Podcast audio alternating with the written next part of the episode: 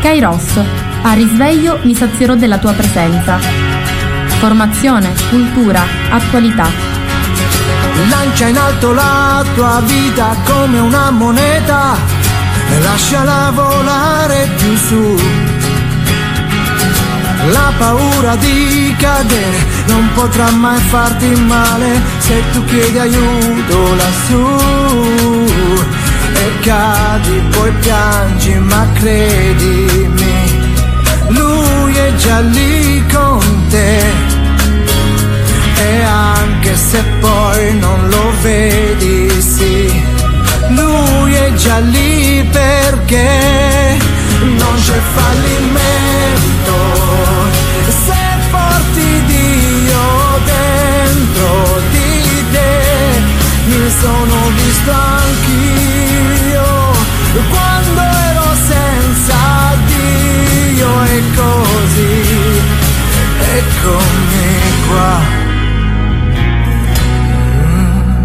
Buongiorno a tutti da Antonella dai microfoni di Radio Gemini. Oggi martedì 14 marzo. Il mese di marzo avanza, ci stiamo avvicinando alla festa di San Giuseppe che, come ci ha ricordato il nostro arciprete e come vi ricordo anch'io, quest'anno sarà celebrata il lunedì 20 marzo perché il 19, giorno diciamo liturgico della festività, è la quarta domenica di Quaresima e le feste dei santi non possono essere celebrate nella domenica di Quaresima.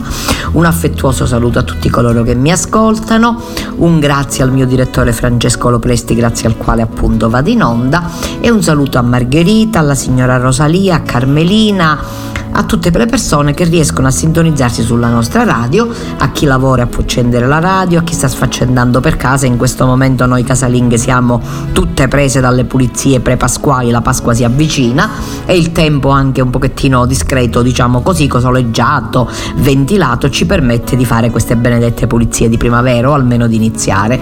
E un saluto affettuoso a chi sta viaggiando, a chi ci ascolta da fuori paese. Questa mattina voglio dedicare questa trasmissione a un evento molto importante perché ieri la Chiesa e il mondo hanno celebrato i 10 anni dall'elezione del Santo Padre Papa Francesco. Se me lo permettete inizio con un ricordo personale, perché ero collegata con il computer e ho sentito che c'era stata la fumata bianca, dopodiché ho acceso la televisione e ho visto in diretta questo evento meraviglioso che appartiene alla storia. Questo Papa che tutti pensavamo fosse vecchio, ma non era vero, questo nostro fratello che veniva da molto lontano, così come egli stesso ha detto testualmente: il Concistoro deve eleggere un Papa e i miei confratelli sono andati molto lontano, quasi alla fine del mondo, perché effettivamente l'Argentina rispetto a Roma può essere rappresentata un posto, può essere definita come un posto molto lontano. Questo però non vuol dire niente, perché fin dal primo momento Papa Francesco ci ha conquistato con quel suo essere così schietto e sincero e con quelle parole alla fine che io non ho dimenticato mai: e non dimenticate per favore di pregare per me. Ecco, questo ricordo me lo porto nel mio cuore e lo custodirò sempre. E inizio questa trasmissione leggendo il bellissimo articolo di Andrea Riccardi apparso sul quotidiano Avvenire. Francesco 10, molti semi devono ancora maturare, Chiesa in uscita, un cantiere aperto. Andrea Riccardi, come ricorderemo, è il fondatore della comunità di Sant'Egidio, che dice: non è tempo di bilanci, e invita a guardare al futuro in un'ottica sinodale. Imporiamo a cercare la nostra salvezza insieme a quella degli altri. Scrive così Andrea: 10 anni di pontificato di Papa Francesco non sono l'ora di un bilancio, piuttosto dopo 10 anni bisogna guardare avanti. Non siamo in una fase finale, infatti alcuni semi del pontificato devono ancora maturare, prima di tutto quello subito gettato già nel 2013 con l'Evangelii Gaudium, una Chiesa in uscita sulla strada che dialoga con tutti e comunica il Vangelo, un sogno antico che risale al Concilio, all'Ecclesiam Suam di Paolo VI, quello di chi avverte, scrisse Papa Montini, di non poter più separare la propria salvezza dalla ricerca di quella altrui, di chi si studia continuamente di mettere il messaggio di cui è depositario nella circolazione dell'umano discorso. Invece è cresciuta negli ultimi 2 decenni una tendenza alla separatezza, che vuol dire ripiegamento, tradizionalismo, autoreferenzialità. Questo è forse dovuto all'infrangersi tipico della società globale, del senso del noi ecclesiale che il Concilio aveva rafforzato parlando di popolo di Dio, comunione e comunità. È invalso in parte un soggettivismo che spiega il distacco dalla realtà storica, il non fare popolo con la Chiesa. Questo è derivato anche dalla delusione di un'evangelizzazione di cui tanto si è discusso ma che non ha dato i suoi frutti. La Chiesa ne ha parlato molto, ma sono diminuite la sua partecipazione e rilevanza nella vita sociale delle persone. In realtà c'è da ricomprendere meglio il mondo in cui vive la Chiesa di Francesco. Abbiamo tanto ragionato di secolarizzazione, abbiamo visto meno fedeli in Chiesa, abbiamo misurato la pratica religiosa, ne abbiamo dedotto un declino costante. Sì, forse il declino c'è, ma la realtà della società è cambiata tanto verso la fede e la Chiesa. Non c'è un mondo ostile come era prima o dopo il Concilio, e poi non si può misurare la domanda religiosa solo con la pratica della messa domenicale. C'è un interesse più largo, discontinuo ma profondo, verso la Chiesa e il suo messaggio. C'è un mondo di credenti, anche se non praticanti, difficile da quantificare ma reale. Questo esige un dialogo approfondito, senza attitudini proselitistiche e con grande disponibilità. Chi sono gli attori di tale dialogo con un clero diminuito di numero, quindi molto occupato nella vita liturgica e istituzionale?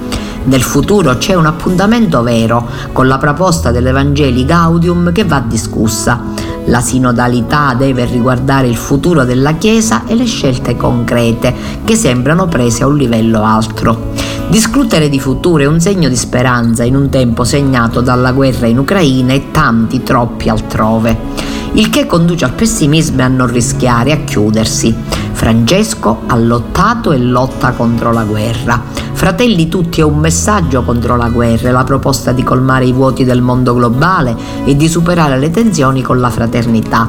La deglobalizzazione è il futuro dopo un rapido processo di mondializzazione che è stato tutto centrato sui mercati e l'economia e ha suscitato reazioni identitarie forti, quali lo scontro di civiltà e di religioni e i vari fondamentalismi. La Chiesa è a suo modo e da sempre una realtà globale che armonizza la dimensione universale. Quindi la Chiesa armonizza appunto questa dimensione universale e locale, un mondo che si deglobalizza, riscopre muri e frontiere, manifestandosi poco partecipe della storia degli altri. La Chiesa non vive un cosmopolitismo irreale, ma propone una fraternità universale, radicata nelle comunità e nei popoli. In 10 anni di pontificato è maturato un patrimonio di esperienze e di visioni con cui affrontare saldamente questo complesso e combattuto secolo XXI, senza le ingenuità di ieri, ma senza nemmeno quel pessimismo chiuso e aggressivo che sta guadagnando troppi cuori e troppe politiche. Anche nelle faglie di un mondo diviso, nella chiusura dello spirito all'altro, persino negli scontri, la Chiesa, esperta di umanità, come diceva Paolo VI, avverte una sete di Dio e un desiderio di essere fratelli e sorelle. Questo mondo prega, forse più di ieri. Lo si vede in tanti angoli della vita, nell'incontro con le persone. C'è poi un'urgenza di pace da sostenere e vivere. Non è l'ora del pessimismo, del declino, ma della lotta e della speranza per aprire i cuori e liberare il mondo dalla paura del futuro. Papa Francesco, agli occhi di tanti, è il compagno e il maestro con cui affrontare le sfide del terzo decennio di questo ventunesimo secolo. Bellissimo questo articolo appunto di Andrea Riccardi, e vi voglio leggere pure cosa ha scritto Marco Tarquinio, che di Avvenire è il direttore. Da 10 anni Francesco, primo Papa del suo nome, cammina davanti a noi, in mezzo a noi. Ama questa immagine il 260° Vescovo di Roma e ce l'ha ripetuta spesso, esortando a vivere con gioia e coinvolgimento la vita della Chiesa e della società di cui siamo parte, senza dimenticare che non siamo Dio e che la parte dei poveri, i piccoli, i deboli, i periferici, senza potere e senza voce, è sempre la parte giusta.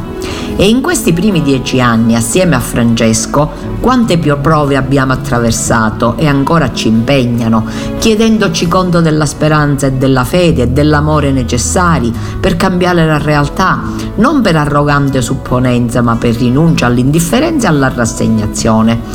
In questi anni, con noi e per noi, alla luce della fede e dell'esperienza d'umanità e della ragione che sono alleate della fede, il Papa ha saputo vedere lontano e vicino.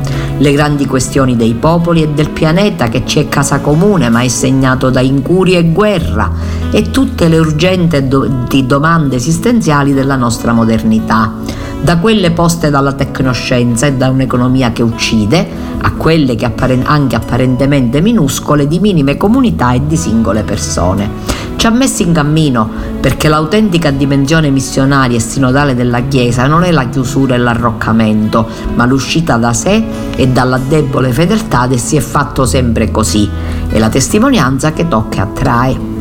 Ci ha ricontato insistentemente, e non solo nei giorni più drammatici della pandemia Covid, dove guardare quando il dolore si fa forte e l'assedio del male assillante, all'infinito sacrificio e all'infinita redenzione della croce di Cristo, e a tutti, pure a chi Cristo non l'ha incontrato e riconosciuto, ha rammentato che nessuno si salva da solo e che non c'è errore più grave del pensare di rimanere sani in un mondo malato. Ci ha richiamato alla saggezza di non confondere il male e il bene e di non ignorare il diabolico divisore, e insieme a non tendenziare con pesante leggerezza sulla vita e la fede degli altri, e ci ha chiesto di non dimenticare mai che la misericordia del Padre abbraccia davvero tutti, e perciò ci ha guidato a dire evangelicamente assieme a Lui stesso: chi sono io per giudicare? Non perché siamo inchiodati in una notte in cui tutto è uguale, ma perché dalla notte si esce abbandonando la pretesa di porre presuntuosi limiti alla grazia di Dio, che si presenta in modi davvero sorprendenti. Ci ha spronato a smettere i deliri dello scarto e a praticare la fraternità e l'amicizia sociale in una società globale dove pochissimi hanno troppo, pochi tanto e tantissimi troppo poco, dove i poveri non possono camminare il mondo e naufragano mortalmente nei mari, dove la custodia dell'altro e della terra che ci precede e ci è stata data sembra purtroppo ai reggitori delle nazioni un lusso che non possiamo permetterci, tanto che si continuano a idolatrare una sicurezza solo per noi dall'orizzonte basso e insostenibile e un progresso che non è vero ed equo sviluppo. Infine, per principio, ci ha parlato di pace e si è ostinato a seminarla, costruendo ponti di dialogo o continuando a progettarli con chiunque sia disposto ad aprire mente, cuore e braccia, o anche solo realisticamente minimi spiragli, dal grande imam di Al-Azhar al governo cinese, dalla straziata Colomba ai persino più straziati Congo e Sud Sudan, dai leader delle democrazie occidentali al presidente russo, senza distogliere neanche per un momento sguardo e sollecitudine dalla guerra in Ucraina e dalle sofferenze delle genti che le subiscono, insieme a tutte le altre guerre e sofferenze, a cominciare dalle tragedie di Yemen e Siria. C'è da disarmare la storia e c'è da farlo proprio adesso.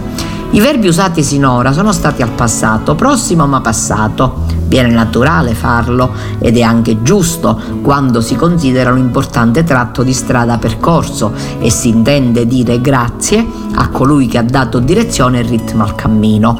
Ma il modo migliore per dire grazie a Papa Francesco è ricominciare subito ad accogliere e coniugare quei verbi al presente e al futuro, un grande e fraterno lavoro da continuare sotto gli occhi di Dio in questo mondo.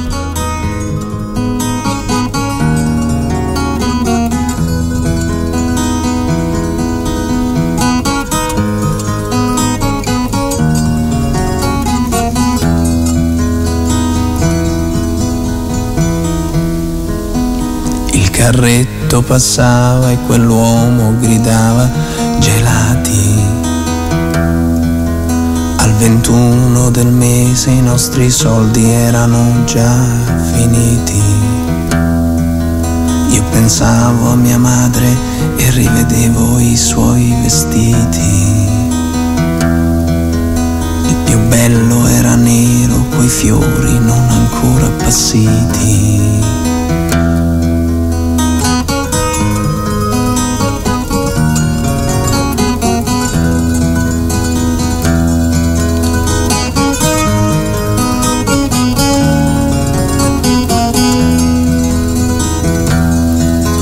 All'uscita di scuola i ragazzi vendevano i libri.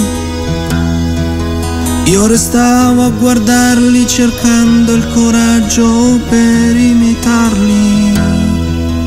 Poi stanco e sconfitto tornavo a giocare con la mente i suoi tarli. E la sera al telefono tu mi chiedevi perché non parli.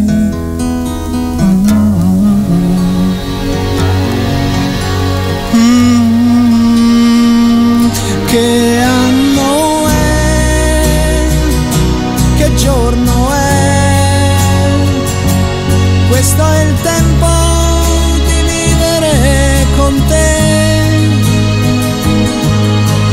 Le mie mani, come vedi, non tremano più e ho nell'anima, in fondo all'anima c'è l'immenso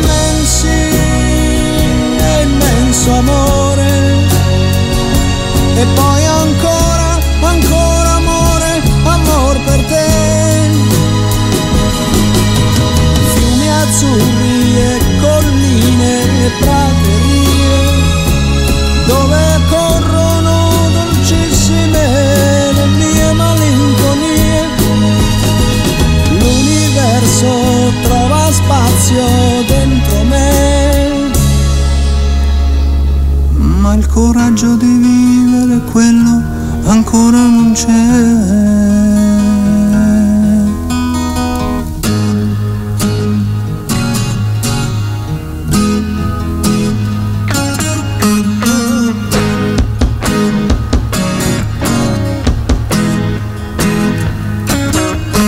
I giardini di marzo si vestono di nuovi colori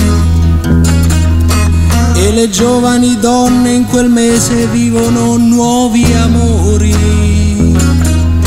Camminavi al mio fianco, ad un tratto dicesti tu muori. Se mi aiuti son certa che io ne verrò fuori. Ma non una parola chiarì i miei pensieri. Continuai a camminare lasciandoti attrice di ieri.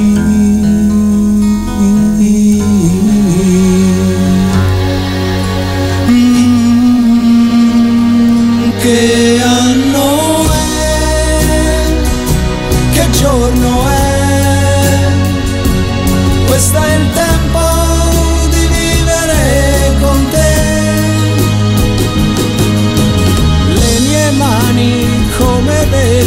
non tremano più e ho nell'anima, in fondo all'anima c'è l'immenso amore e poi ancora, ancora amore, amor per te. Fiumi azzurri e colline e praterie dove corrono dolcissime le mie malinconie. L'universo trova spazio dentro me, ma il coraggio di vivere quello ancora non c'è.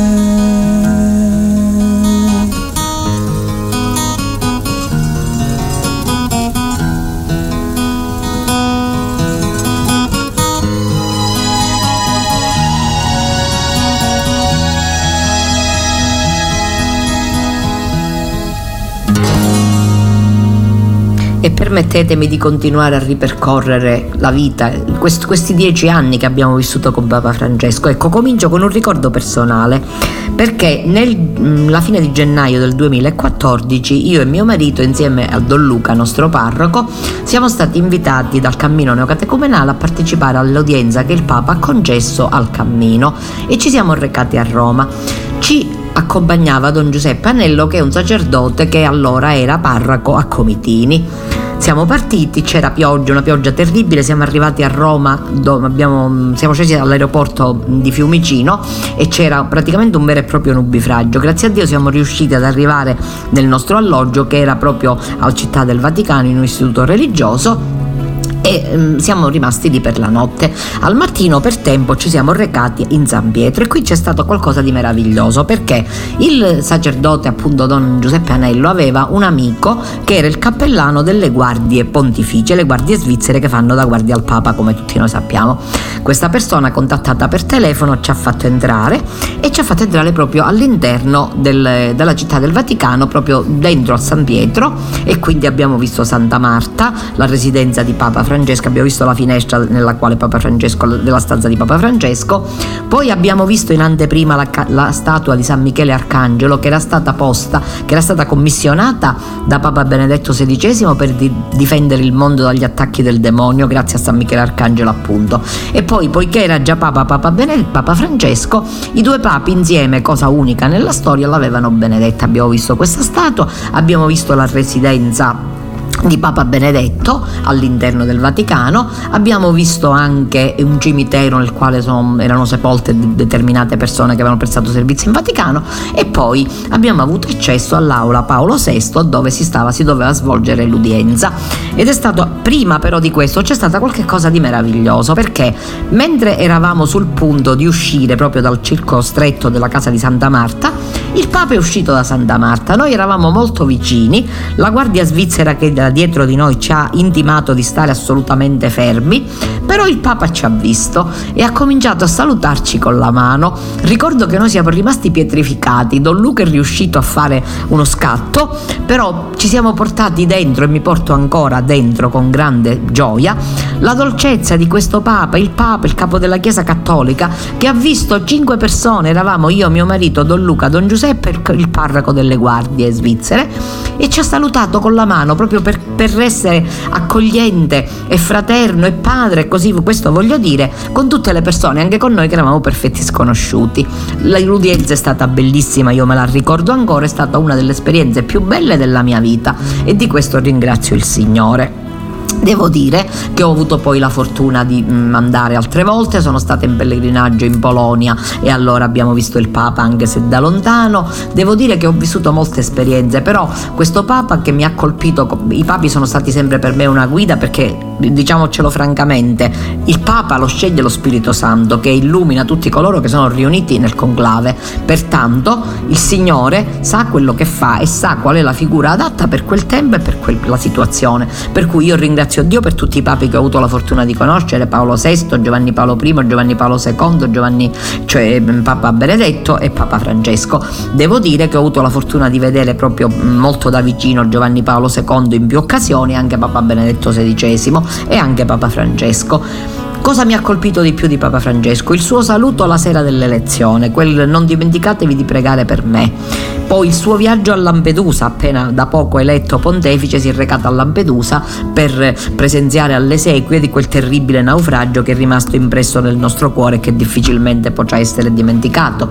Altre immagini, intanto tutti i suoi discorsi, tutte le sue encicliche che ho letto con grande attenzione, questa udienza concessa al Cammino, ma poi come dimenticare tutti i pellegrinaggi, anche la Polonia, ma uno dei ricordi più impressi nella mia mente è quel marzo del 2020, quando eravamo in piena pandemia, quando da sole e sotto la pioggia ha salito le scale in piazza San Pietro e ci ha dato quella parola forte che a me è stata di sostegno. Io devo dire che nella pandemia ho ricevuto una forza enorme da tutte le parole del Papa, da tutti i suoi messaggi e dalla quotidiana messa mattutina a Santa Marta che veniva trasmessa in televisione. Io mi collegavo ogni mattina, assistevo a questa celebrazione e la parola del Papa mi aiutava sempre tantissimo. E poi tanti altri momenti, non li ricordo tutti, però sono stati tutti molto belli e molto importanti. Ecco, grazie Signore per questo, e questi sono i miei ricordi personali. A questo punto vi leggo ciò che ha scritto Andrea Tornielli su Vatican News: una Chiesa che riverbera la misericordia ricevuta, una Chiesa che esce e prende l'iniziativa, perché per prima ha sperimentato l'iniziativa del Signore ed è stata preceduta nell'amore. A 10 anni di distanza dall'elezione di Gheorghe Maria Bergoglio, avvenuta il 13 marzo 2013, vale la pena di ritornare all'essenziale, vale la pena ricordare ciò che lo stesso Francesco continua a proporre e a testimoniare. il volto di una Chiesa che, come si legge in Evangelii Gaudium, sa fare il primo passo, sa prendere l'iniziativa senza paura, andare incontro, cercare i lontani e arrivare agli incroci delle strade per invitare gli esclusi. Vive un desiderio inesauribile di offrire misericordia, frutto dell'aver sperimentato l'infinita misericordia del Padre e la sua forza diffusiva. Quello che Francesco propone è il volto di comunità cristiane libere dalla piaga dell'autoreferenzialità, coscienti di essere veramente missionarie solo quando riflettono la luce del loro Signore, senza mai ritenere se stesse sorgente di luce. Comunità che non ricorrono al marketing e alle tecniche di proselitismo e sono libere dal pessimismo nostalgico di quanti rimpiangono una cristianità che non c'è più. Comunità di peccatori perdonati, per richiamare la definizione che il Vescovo di Roma dà di se stesso, i quali, continuando a sperimentare l'infinita misericordia di Dio, la riverberano sugli altri. È proprio misericordia la parola che meglio sintetizza il magistero del Papa argentino mentre entra nel terzo lustro di pontificato. Misericordia come messaggio chiave di Gesù nel Vangelo, come consapevolezza dell'essere continuamente amati e rialzati dopo ogni caduta, misericordia come chiave per la missione di questo nostro cambiamento d'epoca. La comunità evangelizzatrice, si legge ancora in Evangelii Gaudium, si mette mediante opere e gesti nella vita quotidiana degli altri, accorcia le distanze, si abbassa fino all'umiliazione se necessario e assume la vita umana toccando la carne sofferente di Cristo nel popolo. È una comunità disposta ad accogliere, ascoltare, accompagnare, cioè a coinvolgersi come Gesù ha fatto con i suoi discepoli, in ginocchio, lavando i loro piedi. Una comunità paziente che non ha bisogno di nemici per trovare la propria consistenza, ma si prende cura del grano senza perdere la pace a causa della zizzania. Questo messaggio Francesco ha testimoniato nei primi 10 anni di servizio, incarnando le parole che lui stesso ha pronunciato ancora cardinale nel breve intervento alle congregazioni generali prima del conclave. Pensando al prossimo Papa, c'è bisogno di un uomo che dalla contemplazione e dall'adorazione di Gesù Cristo aiuti la Chiesa a uscire da se stessa verso la periferia esistenziale dell'umanità, in modo da essere madre feconda della dolce e confortante gioia di evangelizzare. Parole bellissime. Vi leggo cosa ha detto il Popcast. Il Papa si racconta in questo nuovo strumento, che è un podcast realizzato dai media vaticani nel decennale. Dice così: non pensavo che sarei stato Papa nel tempo della terza guerra mondiale. Il momento più bello, l'incontro con i vecchi a San Pietro. Quello che non avrei mai voluto vedere sono i ragazzi morti per conflitto. Dice così Salvatore Cernunzio. La prima parola che mi viene in mente è che sembra ieri. Santa Marta, tanto pomeriggio, non è un'intervista, sono già tante quelle relative a questo evento. Sono pensieri che riannodano il filo di un periodo ecclesiale intenso, il suo pontificato. 10 anni vissuti in tensione, dice, in un tempo che è superiore allo spazio e che ha visto avvicendarsi incontri, viaggi e volti. Francesco attende in piedi alla porta, reggendosi al bastone, sorride davanti al microfono con il logo dei media vaticani e chiede: un podcast cos'è? Bello, facciamolo! E la reazione dopo la spiegazione. Quindi la domanda: cosa sente di condividere con il mondo in occasione di questo traguardo per la sua vita e il suo ministero? Il tempo è pressuroso, va di fretta, e quando tu vuoi cogliere l'oggi è già ieri. Vivere così è una novità. Questi 10 anni sono stati così, una tensione, vivere in tensione. Delle migliaia di udienze, delle centinaia di visite in diocesi e parrocchie e dei 40 viaggi apostolici in ogni angolo del globo, il Papa conserva nel cuore un ricordo preciso, lo identifica con il momento più bello, l'incontro in piazza San Pietro con i vecchi, l'udienza cioè con i nonni di tutto il mondo il 28 settembre 2014. I vecchi sono saggezza e mi aiutano tanto, anch'io sono vecchio, no? Di momenti brutti invece ce ne sono stati tanti, e tutti legati all'orrore della guerra. Prima le visite ai cimiteri di Re di Puglia e Anzio, la commemorazione dello sbarco in Normandia, poi la veglia per scongiurare la guerra in Siria e ora la barbarie che si vive da oltre un anno in Ucraina. Dietro le guerre c'è l'industria delle armi, questo è diabolico, afferma Francesco. Non si aspettava il vescovo venuto dalla fine del mondo di essere il Papa che guidava la Chiesa universale nel tempo della terza guerra mondiale. Non lo aspettavo, pensavo che la Siria fosse una cosa singolare, poi sono arrivate le altre. Mi fa soffrire vedere i morti, i ragazzi, sia russi che ucraini. Non mi interessa che non tornano, è dura. Giuseppe Bergoglio non ha dubbio quindi su cosa chiedere al mondo come regalo per questo importante anniversario: la pace. Ci vuole la pace. Di qui 3 parole che corrispondono a 3 sogni del Papa per la Chiesa, per il mondo e per chi il mondo lo governa, per tutta l'umanità: fratellanza, pianto, sorriso.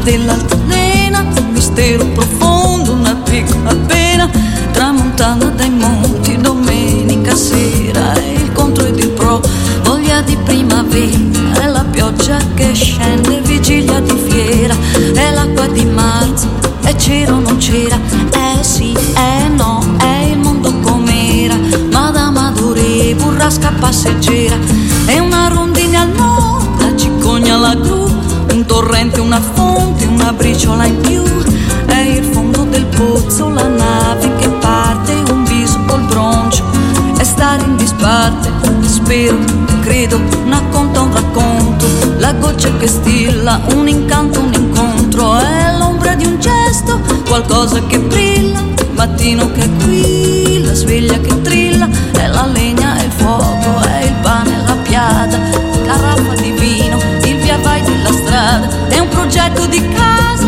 lo scialle di lana, è un canto cantato, un'andana, una tana, è un passo che senti, che viene, che va, il profilo dei monti col sole al di là, è la pioggia di marzo, è quello che è, la speranza di vita che porti con te, è ma, è sì, è quando tu voli, rimbalzo dell'eco, è stare da soli, la rosa, lo yo-yo, nina o nina, è un dolore però, tanto male non fa, la pioggia di marzo è quello che è, la speranza di vita che porti con te, è ma, è forse, è quando tu voli, rimbalzo dell'eco, è stare da soli, è un passo che senti, che viene, che va, è un grande orizzonte, è quel che sarà, la pioggia di marzo è quello che è, la speranza di vita che porti con te, è ma è sì, quando tu voli, rimbalzo dell'eco, è stare da soli, è ma è forse, è quando tu voli, rimbalzo dell'eco, è stare da soli, è ma è forse, è quando tu voli, rimbalzo dell'eco, è stare da soli.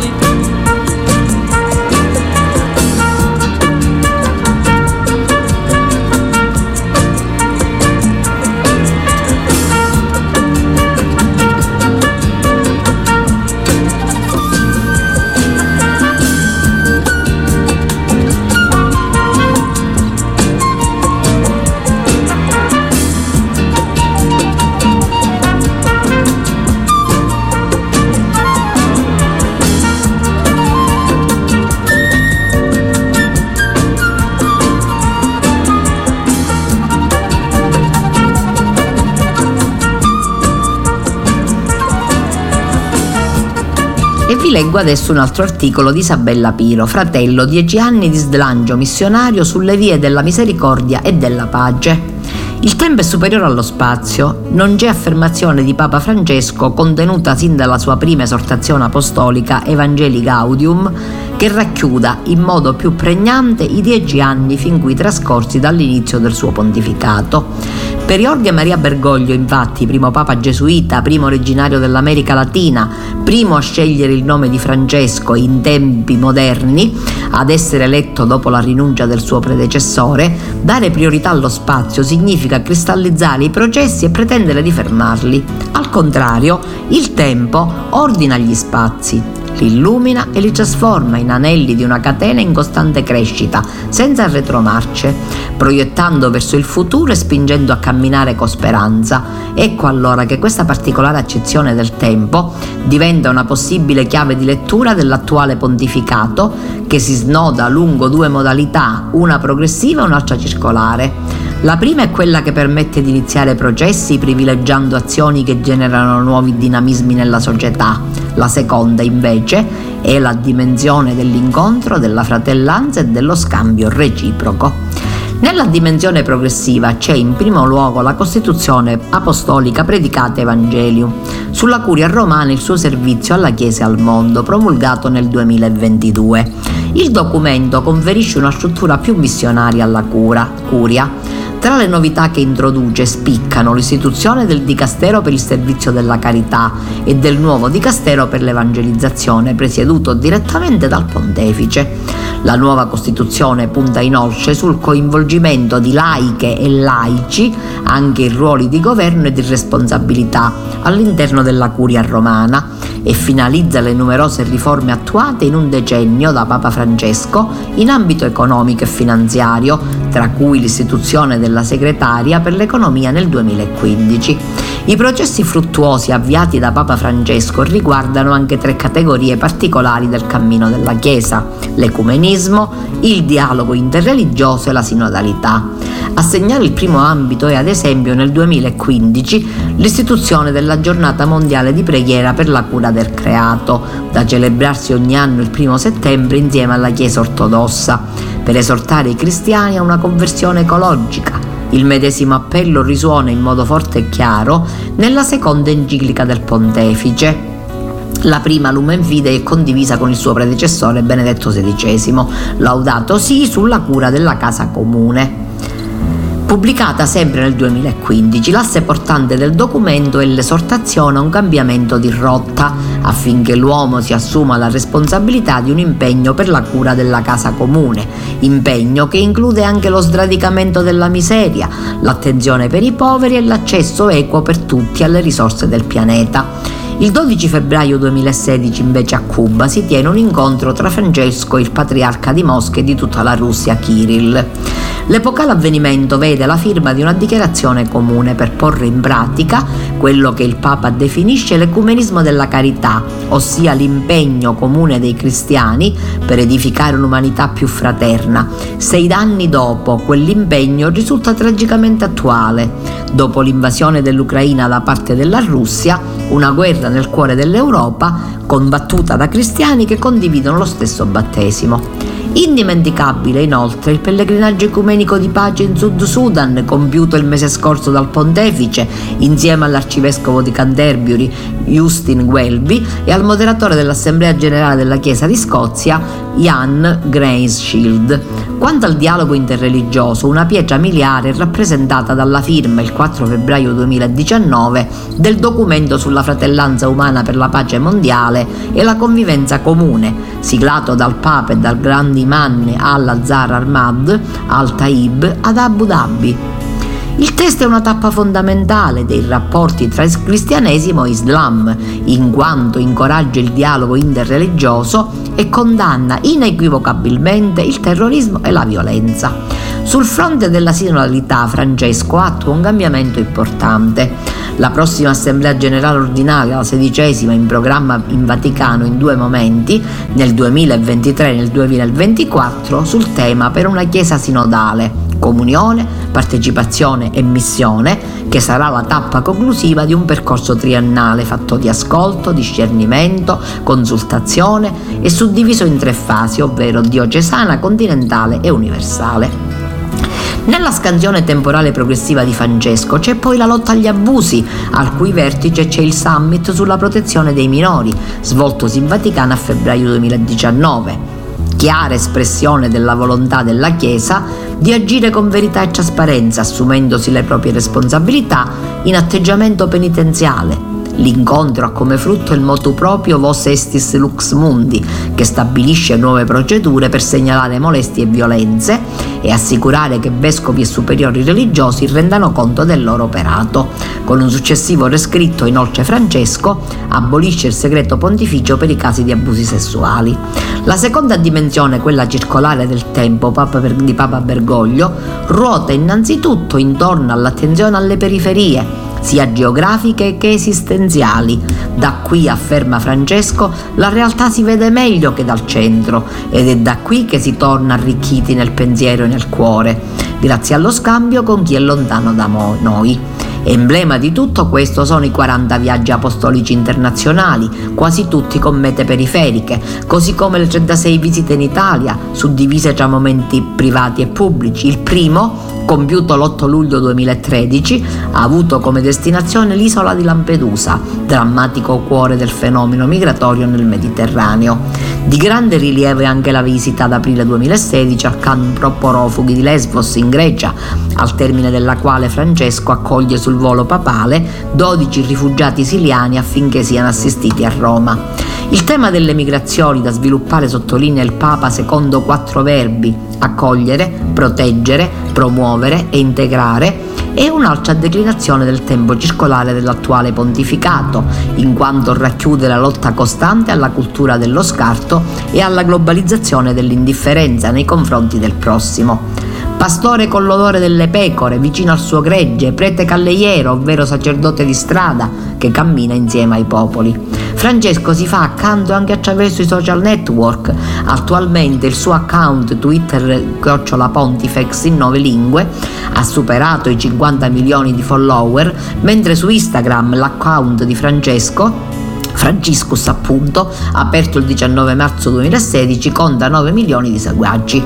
Inoltre, nella prospettiva di una chiesa povera per i poveri, egli dedica attenzione agli indigenti e agli anziani, per i quali indice nel 2016 e nel 2021 2 distinte giornate mondiali.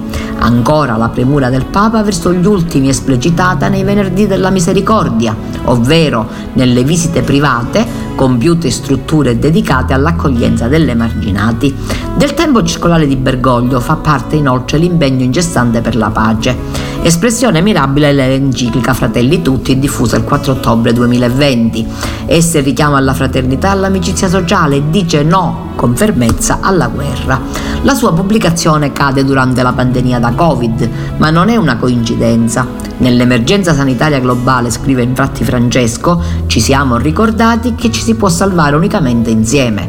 Parole che evocano l'intenso Statio Orbis presieduta da Papa Francesco il 27 marzo 2020 in una piazza San Pietro deserta e bagnata di pioggia. Ci siamo resi conto di trovarci sulla stessa barca, tutti fragili e disorientati, ma nello stesso tempo tutti chiamati a remare insieme. 2 anni dopo, quando deflaga il conflitto in Ucraina, l'esortazione contenuta nell'enciclica per una pace reale e duratura, che parte da un'etica globale di solidarietà, sembrerà profetica, in un mondo che vive sempre più una terza guerra mondiale a pezzi. Altri esempi di questa diplomazia della pace promossa dal Papa e mirata a costruire ponti sono l'invocazione per la pace in Terra Santa l'8 giugno 2014 nei Giardini Vaticani, insieme a Shimon Peres, presidente di Israele, e Mohamed Abbas di Palestina, l'allacciamento delle relazioni diplomatiche tra Stati Uniti e Cuba nel dicembre dello stesso anno, un avvenimento storico quando Francesco si spende inviando una missione ai capi di Stato dei 2 paesi, Barack Obama e Raul Castro, per esortarli ad avviare una nuova fase. Sulla stessa linea si pone anche l'accordo provvisorio tra Santa Sede e la Repubblica Popolare Cinese sulla nomina dei vescovi, stipulato nel 2018, rinnovato nel 2020 e prorogato per un altro biennio nel 2022. In questo ultimo anno, inoltre, contrassegnato dal conflitto assurdo e crudele in Ucraina, il Papa si impegna in prima persona in nome della pace, Il 1 febbraio 2022, secondo il giorno di guerra, si reca personalmente all'ambasciata russa presso la Santa Sede e in diverse occasioni parla al telefono col presidente ucraino. Numerosi e ripetuti sono appelli per far tacere le armi. Anche l'evangelizzazione, la passione per l'evangelizzazione, come recita il tema del ciclo di catechesi dell'udienza generale attualmente in corso, fa parte della dimensione temporale circolare di Francesco, esplicitata nel 2016 nell'enciclica Evangelii Gaudium. Essa deve essere caratterizzata dalla gioia, dalla bellezza dell'amore salvifico di Dio, da una chiesa in uscita con le porte aperte, sempre vicina ai fedeli, nella prospettiva di un ospedale da campo, pronta alla rivoluzione della tenerezza e al miracolo della gentilezza. Inoltre, poiché il Magistero Pontificio non è cesura ma continuità, forte è il legame di Francesco con i suoi predecessori, contrassegnato il 27 aprile 2014 dalla canonizzazione di Giovanni XXIII e Giovanni Paolo II. A loro si uniscono Paolo VI, canonizzato il 14 ottobre 2018, e Giovanni Paolo I, beatificato nel 2022, del quale l'attuale Papa ricorda il sorriso, simbolo di una Chiesa col volto lieto e non arrabbiata, che non inasprisce i cuori. Tuttavia un posto speciale spetta al Papa Emerito Benedetto XVI, venuto a mancare nel 31 dicembre 2022. In 10 anni il Papa non nasconde mai l'immenso rispetto che prova nei confronti di Joseph Ratzinger. In più occasioni ne loda la sapienza, la finezza teologica, la gentilezza e la dedizione. Il 5 gennaio di quest'anno ne presiede l'esequio in piazza San Pietro, primo pontefice degli ultimi 2 secoli a celebrare i funerali del suo predecessore. Ed è dunque la speranza che ci accompagna verso un nuovo anno con Francesco, l'11° del pontificato. Questa virtù teologale, umile e nascosta, si rivela in realtà come qualche cosa di grande e immenso, come la più forte perché radicata nella fede e sostenuta dalla carità. Chi spera non sarà mai deluso, dice il Papa, perché la speranza ha il volto del Signore risorto.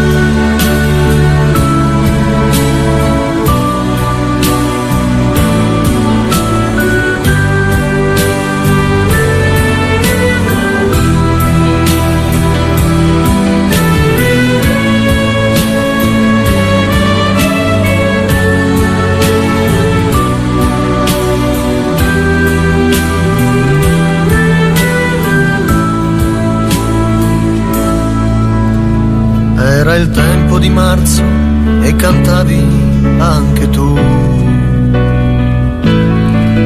le canzoni d'amore e non chiedevi mai di più. Verso sera a letto coi piedi freddi e poi riscaldavi il tuo corpo con un attimo d'amore. E l'amore, l'amore era tutto per noi, senza falsi sospetti, senza grandi ingenuità. Eppure tu mi guardavi come se fossi io l'uomo che viveva insieme a te. Ma la notte era un grande bazar. Quante lotte nel buio per averti accanto a me, per dormire poco tra cuscini colorati, per svegliarmi la mattina sui tuoi fianchi abbandonato. La mattina noi dietro i vetri ad ascoltarci. Si fa tardi, andiamo solo per dimenticarci un po'. E col sole nel vento, con la pioggia che veniva giù, più padroni di prima ridevamo anche di noi. Era il tempo di marzo quando c'eri anche tu e cantavi canzoni senza chiedere di più. Dormivamo poco, i piedi freddi e poi riscaldavi il tuo corpo con un attimo d'amore.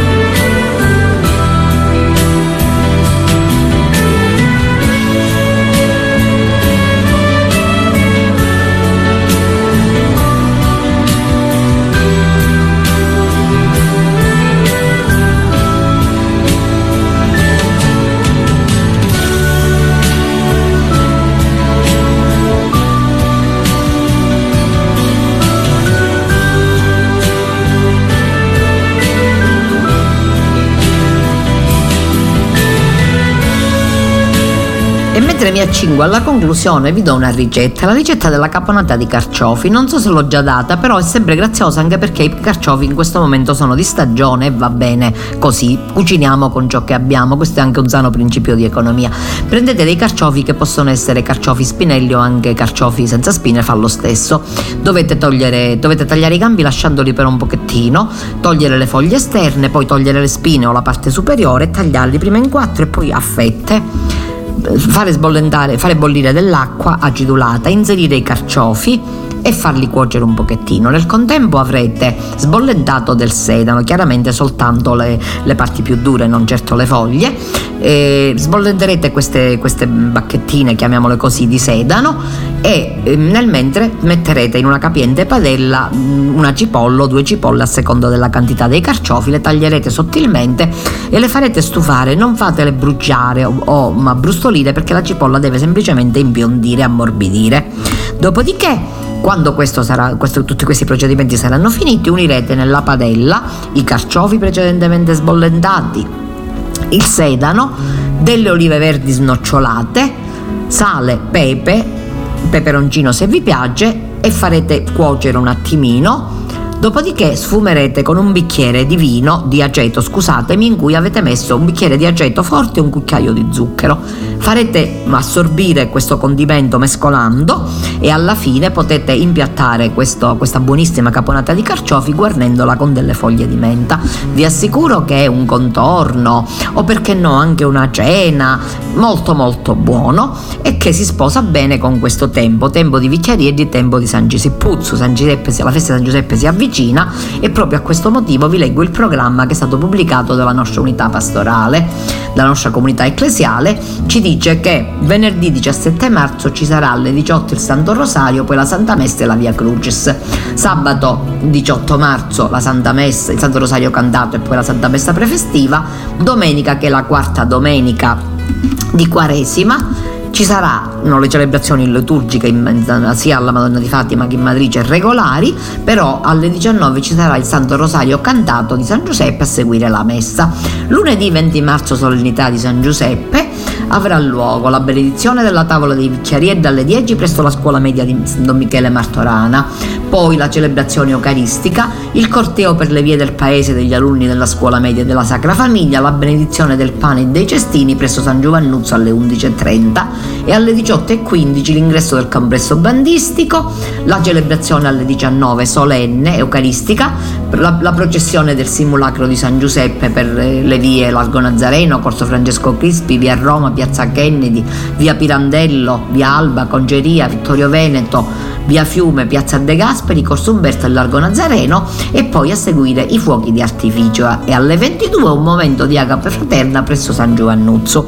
Una cosa importante che mi preme ricordarvi è che da oggi 14 marzo al 20 marzo presso San Giovannuzzo avverrà la raccolta degli alimenti che poi saranno destinati alla Caritas intercittadina e vi invito con molta fraternità e in maniera molto discreta a contribuire generosamente a questa raccolta, perché sapete che stiamo vivendo dei tempi un po' difficili e quindi ed è giusto che, come ci ha ricordato il Papa e come abbiamo ribadito più volte nel corso di questa conversazione in cui abbiamo ricordato i 10 anni di pontificato di Papa Francesco, nessuno si salva da solo, siamo una comunità, dobbiamo lottare contro l'individualismo che si sta facendo strada nel nostro mondo.